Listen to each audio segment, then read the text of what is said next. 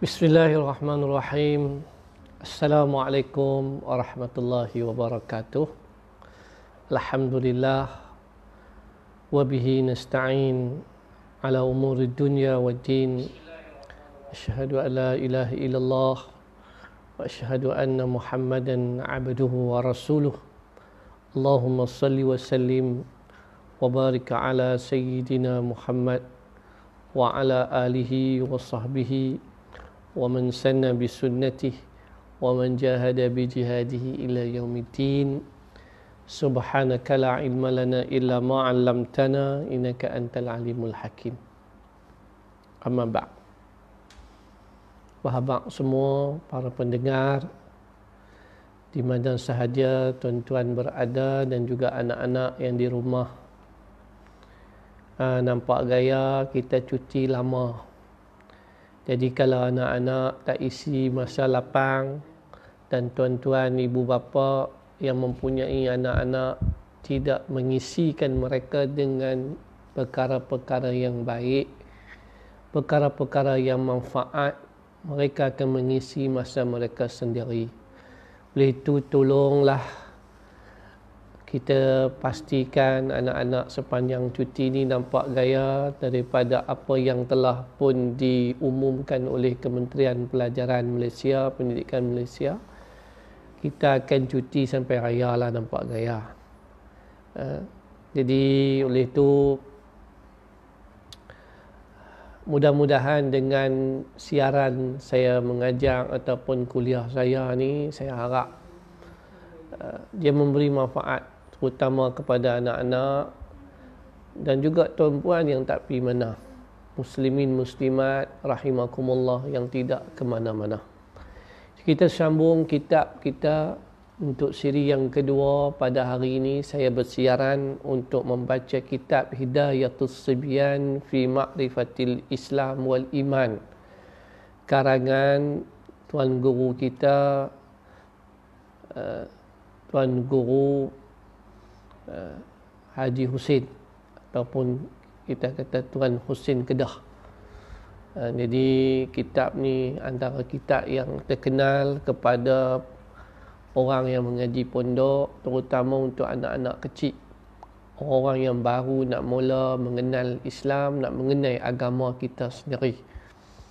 Pasal itu dia namakan Hidayatus Sebian, petunjuk hidayah kepada kanak-kanak walaupun umur kita 50 tahun tapi kita baru nak mula belajar ataupun nak faham Islam iman maka kita dianggap seperti kanak-kanak juga.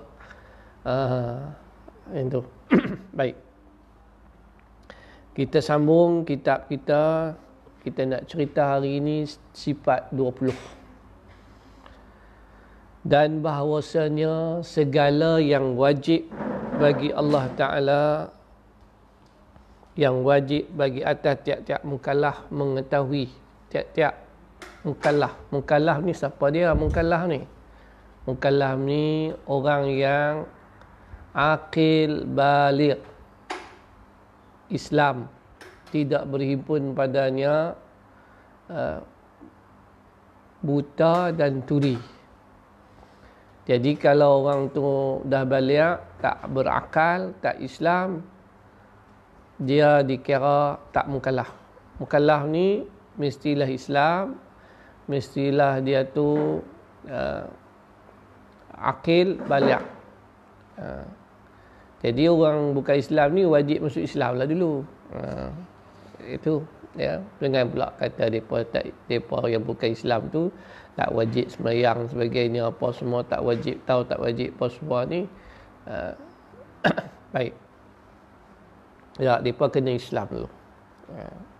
Kita yang Islam ni, yang kita kita kita Islam, bila dia masuk Islam, orang yang baru masuk Islam sekalipun, maknanya bila kita ni Islam, bila kita kata kita diri kita ni Islam, maka kita kena tahu sifat 20.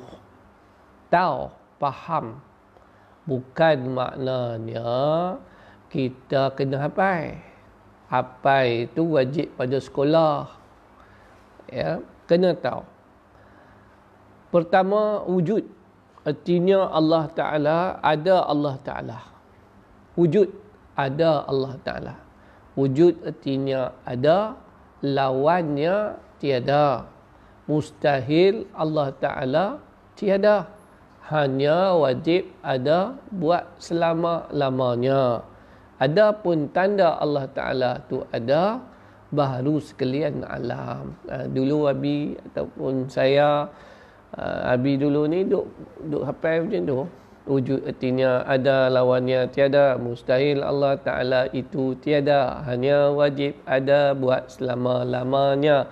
Adapun tanda ada Allah Ta'ala itu baru sekalian alam. Qidam artinya sedia mustahil Allah taala itu uh, mustahil Allah taala itu baharu. Hanya wajib sedia buat selama-lamanya. Adapun tanda sedia Allah taala itu baharu sekalian alam. Ha, itu doa pai dulu ni kecil-kecil macam tu ha. uh, baik. Wujud ada Allah taala. Mustahil ia adam Adam artinya tiada. Jadi lawan pada sifat wujud Adam. Ah, ain eh? Adam. Maksudnya tiada. Mustahil lah Allah Ta'ala tu tak ada. Allah ada. Bermula makna wujud itu satu sifat yang sabit bagi zat selama-lama. Ada zat padahal tiada dikarenakan dia dengan sifat satu sifat yang lain. Apa maksud dia? Maksud dia wujud ni sifat yang mensabitkan zat. Mestilah Allah ada. Bila ada sifat wujud, maka adalah sifat kudrat, iradat, basar, kalam, barulah ada. Allah tak ada macam mana nak main sifat lain? Maka sifat wujud ni nama dia sifat nafsiyah subutiyah. Subut.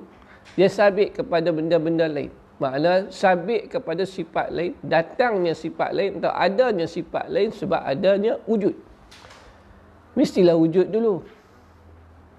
Ha, Ustaz Fahmi kena ada dulu baru mai sifat mendengar baru mai sifat uh, mendengar melihat uh, sifat tinggi rendah baru dia mai kena ada wujud dulu kena ada dulu ustaz Fahmi tu baru ada sifat lain. Begitulah maksud dia. Dia kata tiada dikarenakan dia dengan satu sifat yang lain. Dia bukan kerana ada wujud ada sifat mendengar baru dia wujud. Dah dia wujud dulu. Kena wujud dulu. Ah itu maksud dia. Ya? Jadi sifat wujud ni sifat yang sabit. Hmm. Allah Ta'ala ada. Sudah. Senang eh? Ah, Allah Ta'ala ada. Dalilnya firman Allah Ta'ala Allahul ladzi khalaqas samawati wal ar. Maka Allah Ta'ala ialah menjadikan tujuh petal langit dan bumi. Ah, itu tanda adanya Allah. Dalil adanya Allah. Allah mencipta adanya langit dan bumi. Tapi jangan kita silap faham. Jangan kita kata Allah ada sebab. Tak, tak, tak. Allah ada bukan tanpa sebab. Uh, jangan silap. Kalau kita kata Allah ada sebab adanya langit dan bumi. Salah tu, salah. Salah. Kita nak kata Allah ada tu, kita nak kenal Allah bila kita tengok adanya langit dan bumi. Uh, pasal kita ni baru ada. Uh, jadi bila kita nak kenal Allah, oh tengok lagi bumi ah, ada Allah. Allah mesti ada. Tapi kalau tak ada langit dan bumi, kita pun tak ada, tak payah fikir apa dah lah. Tapi Allah ada, ada. Allah ada. Allah ada tanpa sebab. Tak ada sebab. Bukan Allah ada sebab kita. No, jangan sama sekali. Salah tu. Salah. Allah ada. Cuma dalilnya mana kata Allah ada, kita tengok adanya langit dan bumi dicipta oleh Allah. Pasal apa kita nak kena ada dalil? Pasal kita ada ada lah, kita hidup. Uh, kalau kita tak hidup, kita tak ada, kita nak cari dalil apa? Allah ada. Uh, uh, sekarang ni kita nak kenal Allah. Allah ada bukan tanpa bersebab. Uh, Allah wujud tanpa memerlukan siapa-siapa. Hmm. tanpa sebab. Allah ada. Baik. Afillahi syakun adakah syak pada Allah wujud Allah? Yakni tiada syak seorang pada wujud Allah Taala. Uh, jadi kita tidak akan syak sama sekali bahawa Allah Taala ada. Tuan-tuan boleh tanya lah siapa-siapa pun anak-anak siapa pun boleh tanya kalau tak faham. Ni bab akidah ni penting lah. Bab akidah ni penting. Uh, akidah tak betul maka sembahyang pun tak guna puasa pun tak guna kita jadi orang yang sesat jangan sesat dalam akidah sebab tu akidah ni kena mengaji ya awaludin ma'rifatullah awal-awal agama adalah mengenal Allah taala sebab tu akidah adalah benda yang paling mula kena belajar matematik sains apa semua kemudian akidah lah mula sekali sebab tu Allah taala kata iqra bismi rabbikal ladzi khalaq baca dengan nama Tuhanmu yang mencipta ha, baca dengan nama Tuhanmu yang mencipta. Makna dia cerita pasal apa? Pasal Allah. Akidah. Ha, Iqra bismi rabbikal ladzi khalaq khalaqal insana min 'alaq. Jadi ni bab apa? Bab akidah dengan sains. Makna dia cerita akidah. Macam mana kita nak kenal Allah. Ha, kita nak kenal Allah. Allah tu mencipta hampa daripada segumpal darah. Tu nak kenal Allah tu.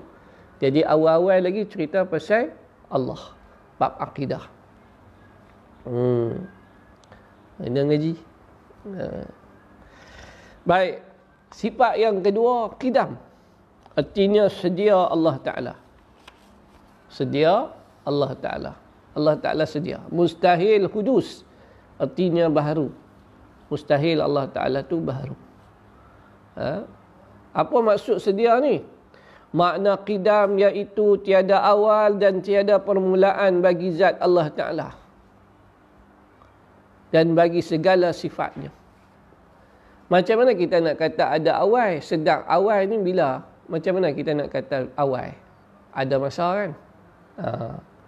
masa kita kira macam mana macam mana yang kita duk kira jam 5 minit sejam 30 minit sehari kita kira kok mana macam mana kita kata masa tu kira macam mana? Sebab kita tengok peredaran matahari. Okey. Ada malam, ada siang, kita kira. Nah, matahari itu siapa cipta? Allah. Jadi masa tu siapa cipta? Allah. Jadi bila masa tu dicipta oleh Allah, macam mana kita nak kata Allah Ta'ala tu dah mula?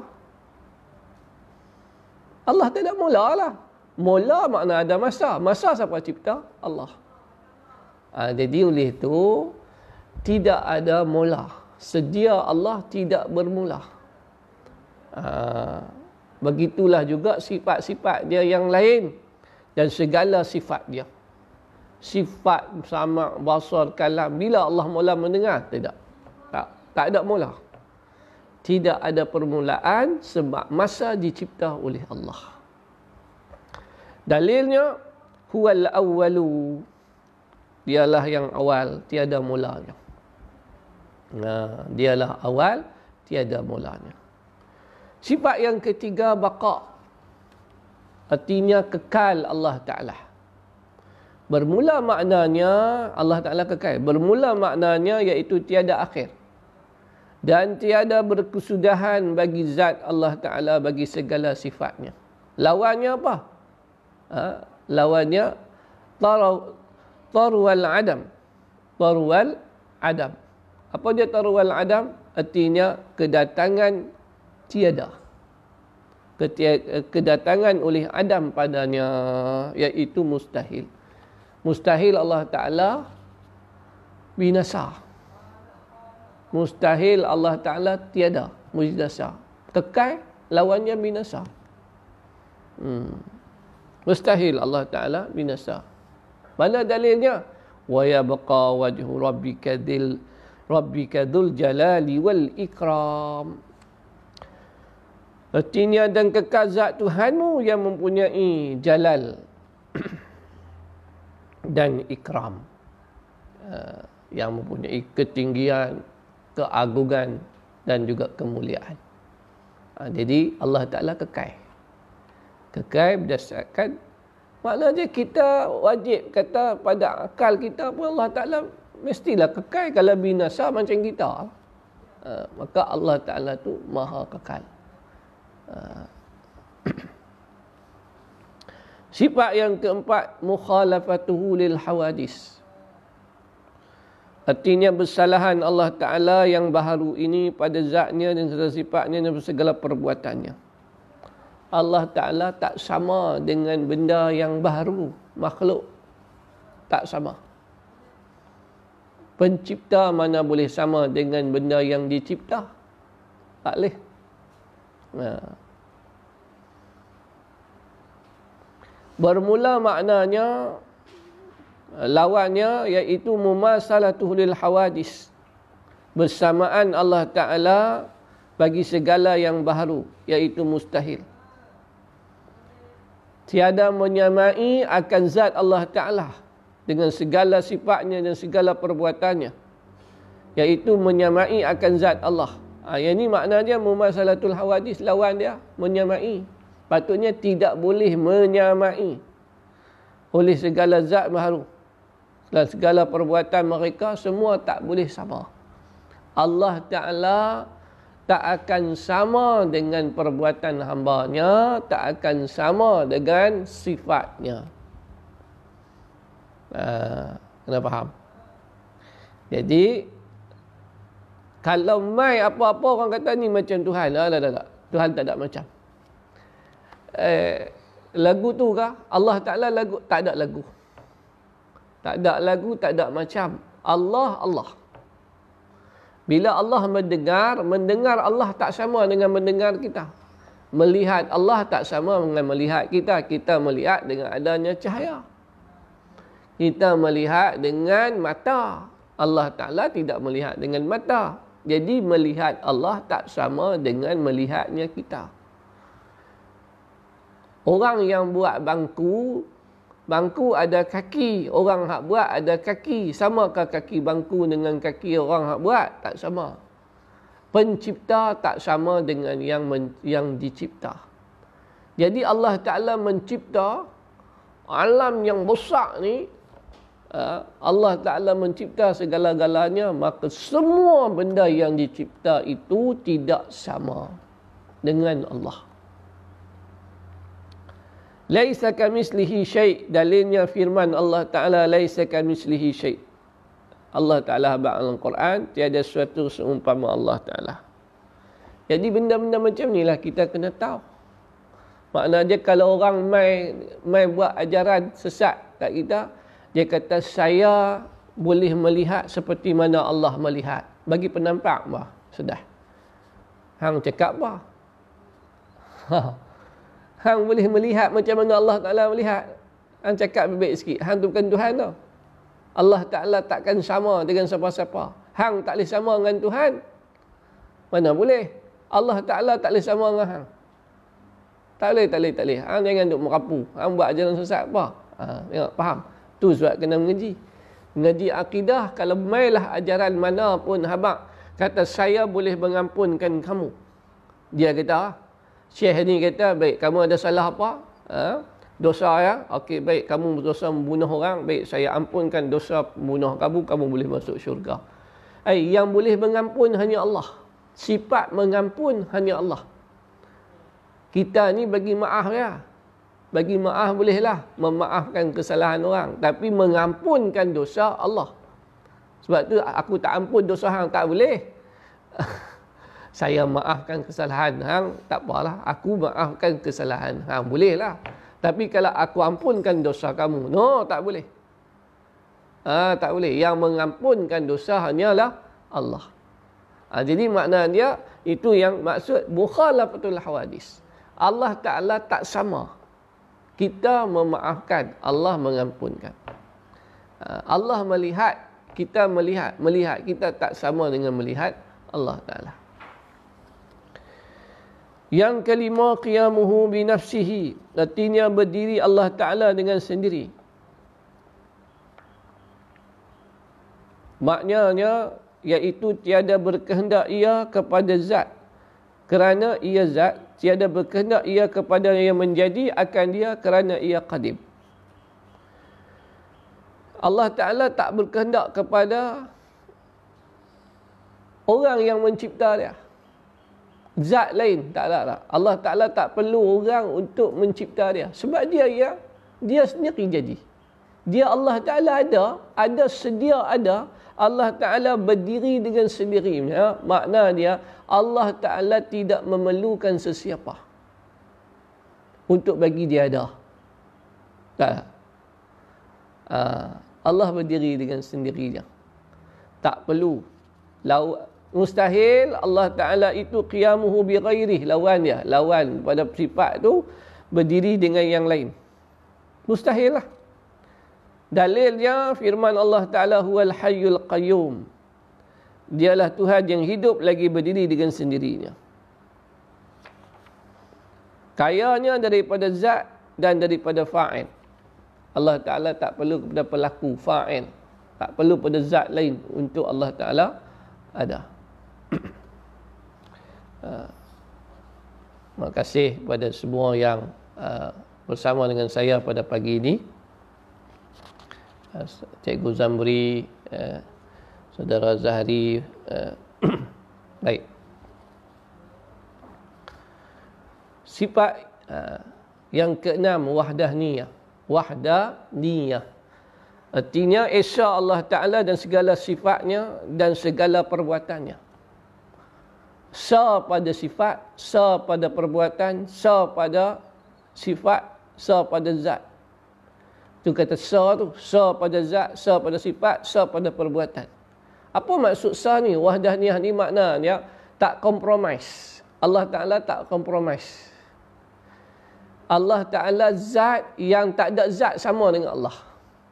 Zat Allah Ta'ala tidak ada mula dan tidak ada akhir. Ha. Sama lah ada ke zat macam tu? Tak ada. Allah Ta'ala bersifat dengan mendengar. Ada ada orang yang bersifat mendengar macam Allah? Tak ada. Hanya satu untuk Allah. Ya. Sifat tu, sifat mendengar Allah tu hanya ada pada Allah. Tak ada, tak share kat orang lain. Orang lain tak boleh seperti mendengar Allah. Tidak seperti melihat Allah. Itu maknanya sah. Sah pada sifat. Sah pada perbuatan. Allah boleh mencipta langit dan bumi. Allah Ta'ala boleh mencipta lalat. Perbuatan Allah mencipta lalat. Ada ada orang boleh mencipta lalat? Tak boleh. Sah pada sifat. So pada perbuatan. Perbuatan Allah mencipta virus coronavirus. Allah Ta'ala mencipta COVID-19. Siapa yang mencipta COVID-19? Allah. Maka bila Allah mencipta, maka tidak akan ada sama. Tak ada siapa boleh buat apa yang Allah Ta'ala. Kita buat kereta, buat bangunan, buat satelit. Ha? Orang lain boleh tiru, boleh cerita. Orang boleh tiru handphone yang kita buat, orang boleh tiru meja kita buat, Allah Taala orang boleh tiru. Sebab yang tu kita yang cipta. Tapi bila Allah yang mencipta, perbuatan mencipta tu tak ada siapa boleh tiru. Buat main sini, siapa yang boleh buat seekor nyamuk? Yang mata nyamuk tu sama dengan seratus mata manusia. Mata nyamuk. Nyamuk ni bila dia nak hisap darah ha, dia bukan makan darah tu. Darah tu untuk menetahkan telur dia yang hisap ni nyamuk betina. Dan itulah yang kita belajar sains. Ha, macam mana nyamuk ni boleh scan tengok mata dia punya kuat seratus mata manusia. Mata nyamuk tak nampak pun. Mata yang kecil tu lebih hebat dari mata daripada mata manusia seratus biji Masya Allah. Saya pun pakai spek. Kalah dengan mata nyamuk. Siapa cipta nyamuk? Allah. Siapa boleh cipta nyamuk? Tak ada siapa. Sebab Allah saja yang boleh menciptanya. Sa pada perbuatan. Makna dia itulah kata tak ada siapa boleh buat macam mana Allah buat. Ha, itu maksud dia. Kalau ada orang mai ajaran sesat ke, mai habak kat kita kata dia boleh mencipta nyamuk, dia boleh bagi hidup orang yang mati pembohong.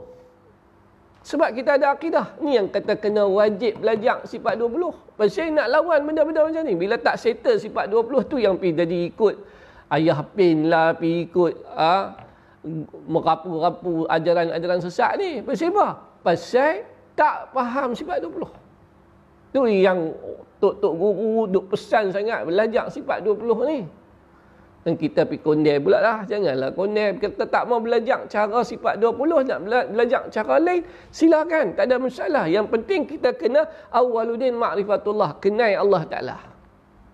Ha, cara kami, Ustaz, belajar, Abi belajar cara sifat 20.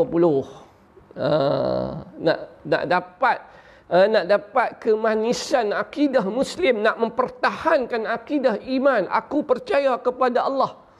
Nak percaya kepada Allah rukun iman yang pertama ni kita duk kupas pasal rukun iman yang pertama ni yang itu nak kenal Allah Taala. Aku yakin Allah Taala Allah hebat. Tahu ni sebab tak ada siapa pun boleh lawan dia. Dia wahdah niat. Dia sa pada zat sa pada sifat sa pada perbuatan af'al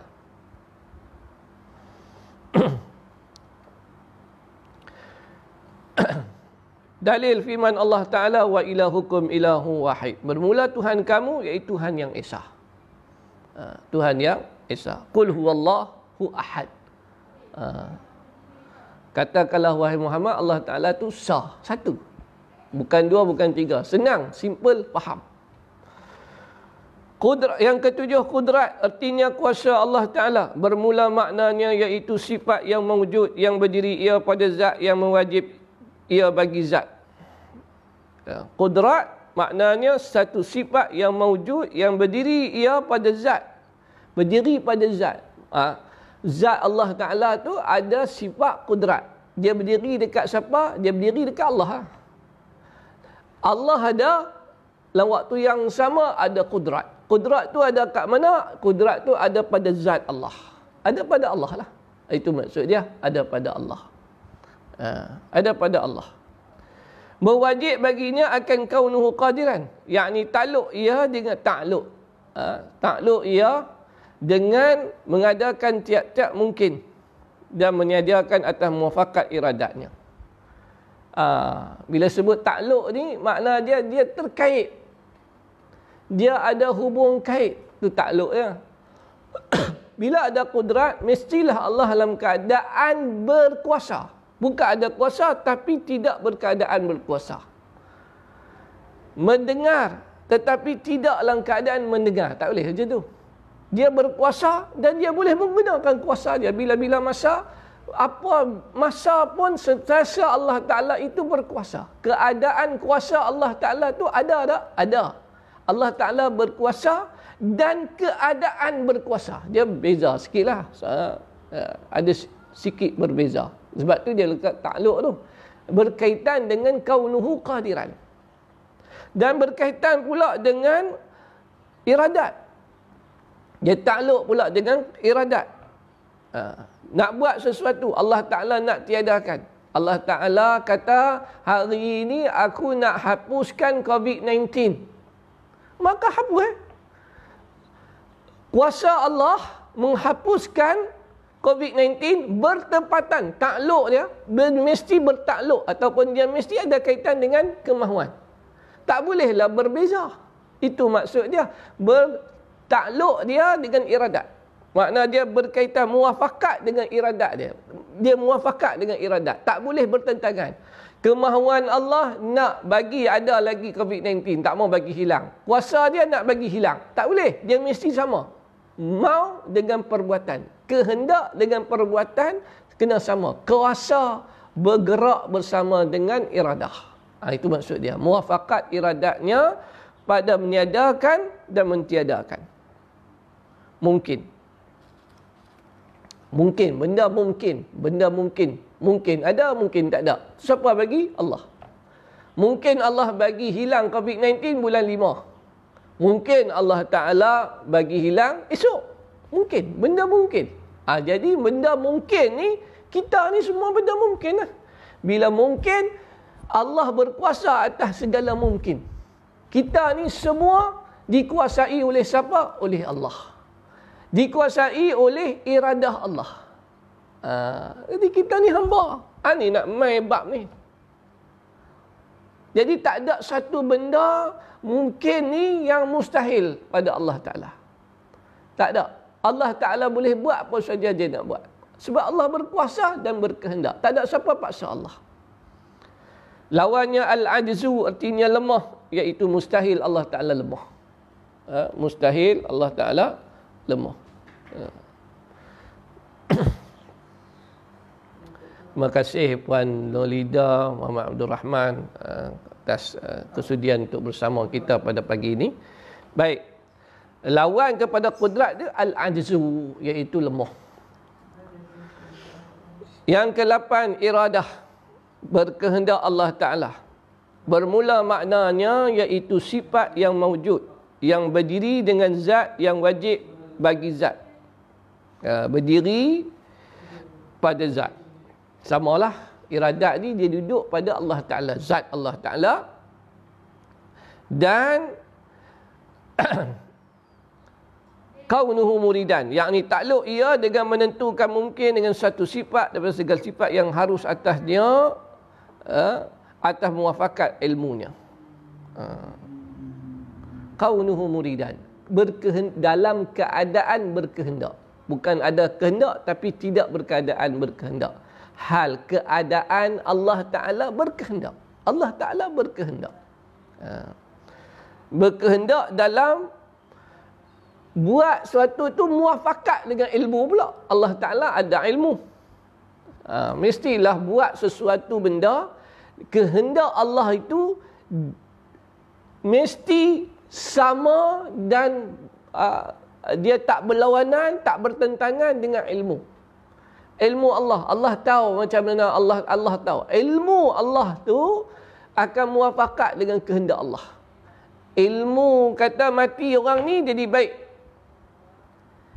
Maka kehendak Allah nak matikan dia. Berdasarkan ilmu. Maknanya sepakat. Elok. Tak boleh bertentangan. Tak boleh bertentangan. Ha, dia kata. Ha, tiada menentu Allah Ta'ala akan mungkin melainkan barang yang tinggalkan dengan ilmunya. Allah menentukan sesuatu benda, Allah dengan kudratnya, dengan kehendak dia, nak buat sesuatu benda mungkin ni Allah buat, mungkin tu, sebenda-benda tu apa-apa sahaja, nak matikan, nak hidupkan, nak sihatkan, nak uh, berkayakan, nak miskinkan, semua ni kita duduk bawah siapa? Bawah iradat Allah, kehendak Allah. Bawah ilmu Allah. Bab akidah ni bukan kita nak bincang Allah sangat. Kita bukan nak, kita nak rasa diri kita ni hamba. Bila kita rasa Allah tu hebat, Allah hebat, ilmunya hebat, dia yang menentukan bergeraknya tangan. Mungkin bergerak tangan ni, mungkin tangan ni tak boleh bergerak. Siapa yang punya kehendak? Allah. Siapa yang berkehendak tangan ni bergerak? Allah. Siapa dengan ilmu siapa? Dengan ilmu Allah. Jadi makna dia Allah yang buat segala-galanya. Hidup kita ni di bawah pentadbiran Tuhan yang Maha Agung, Allah. Nak pergi ke situ ya, akidah kita. Allah Maha Agung, Allah Maha Hebat. Inna Allah yaf'alu ma yurid. Artinya bahawa Allah Ta'ala berbuat ia akan barang yang dikehendaknya. Ha? Artinya ilmu, artinya berkehendak Allah Ta'ala. Maknanya satu sifat yang mewujud yang berdiri dengan zat yang wajib bagi zat. Kaunuhu aliban. Yang takluk ia dengan mengetahui dengan sekalian yang wajib dan sekalian yang mustahil. Dan sekalian yang harus atau atas sifat yang ada sekaliannya. Iaitu dengan dia akan sebagai mengetahui yang tiada menerima lawan pada satu jalan jua pun. Kaunuhu aliman Allah Ta'ala alim. Allah Ta'ala maha mengetahui sifat mengetahui dia ada pada zat. Dan mesti dalam keadaan mengetahui yang pengetahuan Allah Ta'ala itu berkaitan dia duduk dalam lingkungan takluk dengan mengetahui sekalian yang wajib sekalian yang mustahil sekalian yang harus. Benda yang mustahil perkara yang wajib perkara yang harus semua Allah Ta'ala tahu Benda ni mustahil tak boleh buat. Benda mustahil macam ni semua Allah Taala tahu. Benda ni wajib semua Allah Taala tahu. Yang harus jatuhnya daun uh, sehelai daun Allah Taala tahu. Pokok ni nak tumbang Allah Taala tahu. Pokok ni nak kena panah petiak Allah Taala tahu.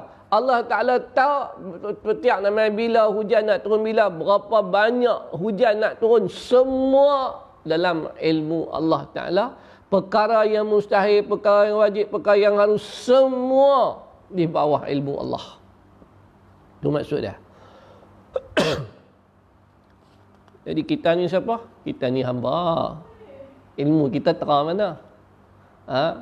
Ha, ilmu kita terang mana? Ha? Kita tahu tak hari ni berapa orang nak mati? Tak tahu eh? Kita tahu tak hari ni berapa orang yang akan yang akan kena virus. Coronavirus disahkan positif. Kita tahu tak? Tak tahu lagi. Saat pukul, pukul 5 lagi baru mereka kira. Pukul 12 lagi mereka tutup. Mereka kira-kira. Ah, berapa? Ilmu Allah bukan macam tu. Ilmu Allah bukan bermula dengan tak tahu. Tak. Allah bukan ilmu dia macam tu. Dia bukan manusia. Dia bukan makhluk. Dia Allah. Dia Allah. Allah yang maha mengetahui. Itu yang kita sebut Allah maha mengetahui. Ha, belajar akidah sampai nak tahap nak, nak mikir itulah bukan nak hafal bukan makna dia oh tanya ha apa dia? Ada ada ada yang saya nak tekanlah ni kita mengaji akidah bersifat Ni kita mengaji akidah ni sebab dia mula kita tu sebiar ni dia cerita pasal akidah lepas ni bab sembahyang lah. Jadi sebelum kita nak pi bab sembahyang, kita cerita dulu bagi kenal Allah Taala. Bila kita kenal Allah Maha Agung, Maha mendengar, Maha melihat, Allah Maha mengetahui, Allah Maha Allah Maha Allah Subhanallah, Allah Maha Agung, maka kita sembahyang kita khusyuk lah. Kita sembah siapa tu? Kita sujud kat siapa? Ah masa tu pun kita belajar sembahyang. Ah ni makna dia. Uh, sebab tu kita tok guru kita ni eh, Tuan Hussein ni dia mula kita Hidayatus Sibian ni dia mula dengan bab akidah dulu pendek ya tak banyak mana. Dia sifat 20 sikit ya. Uh, kita nak perhabis tak apa ya agak apa kan. Uh, lah ni bukan apa lah. Uh, uh, dia 9 40 lah. Ya. Baik.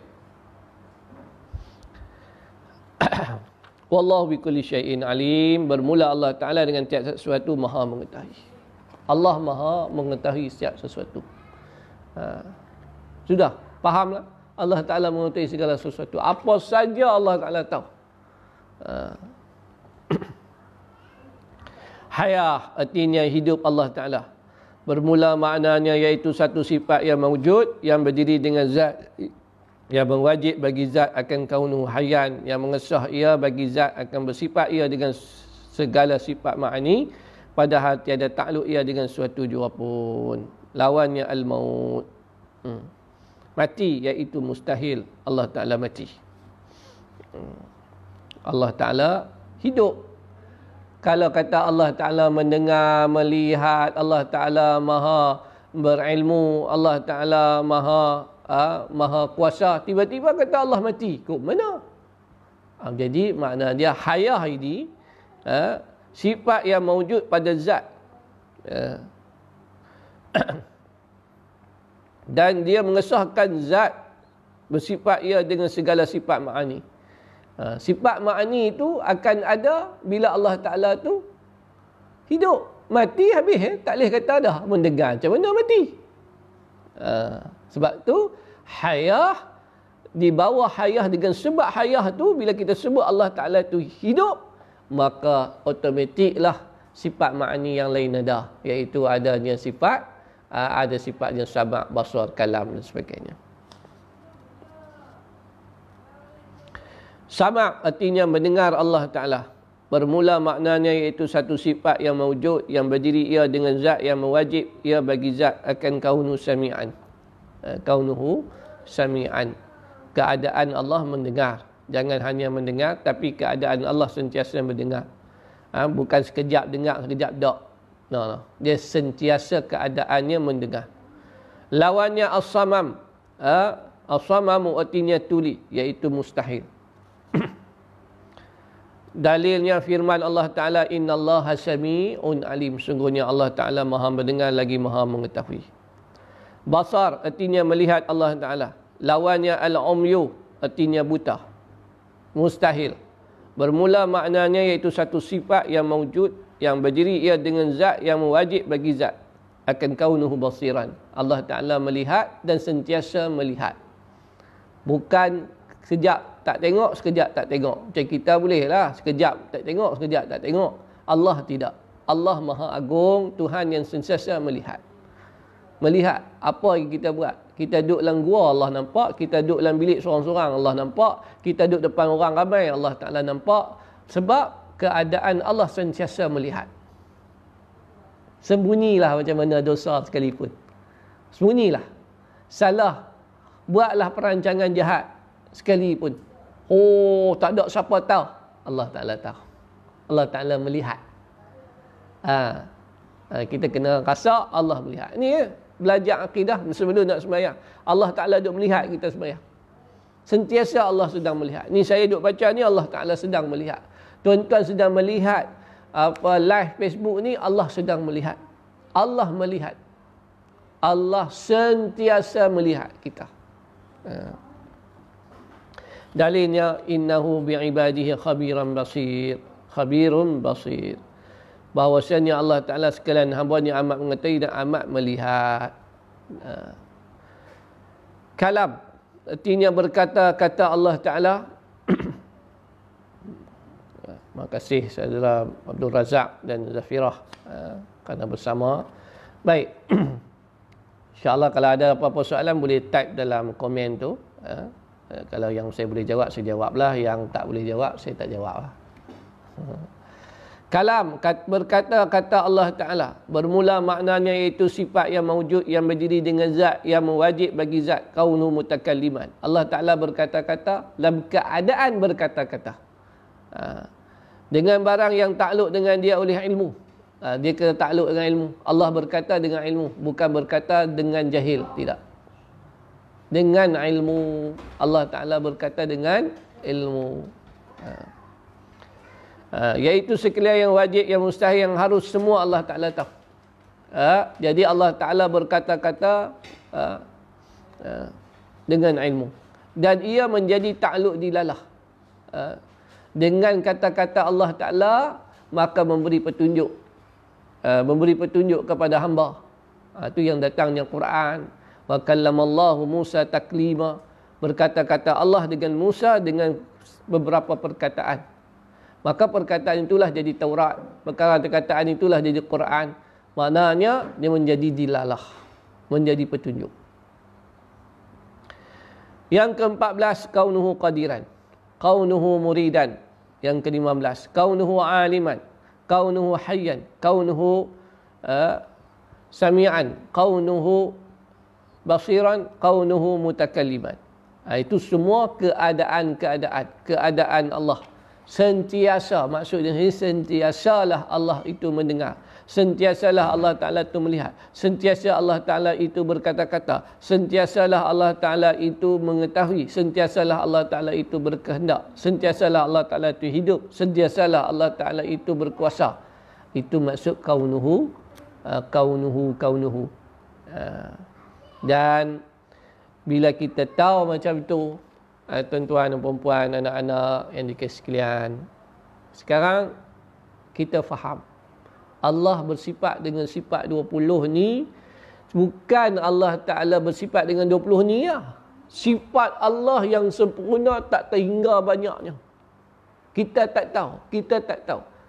Uh, nama-nama Allah ada 99 berdasarkan hadis sahih nama-nama Allah tu termasuklah dalam sifat-sifat dia. Nama-nama. Sebab tu kita kata tauhid asma' wa sifat.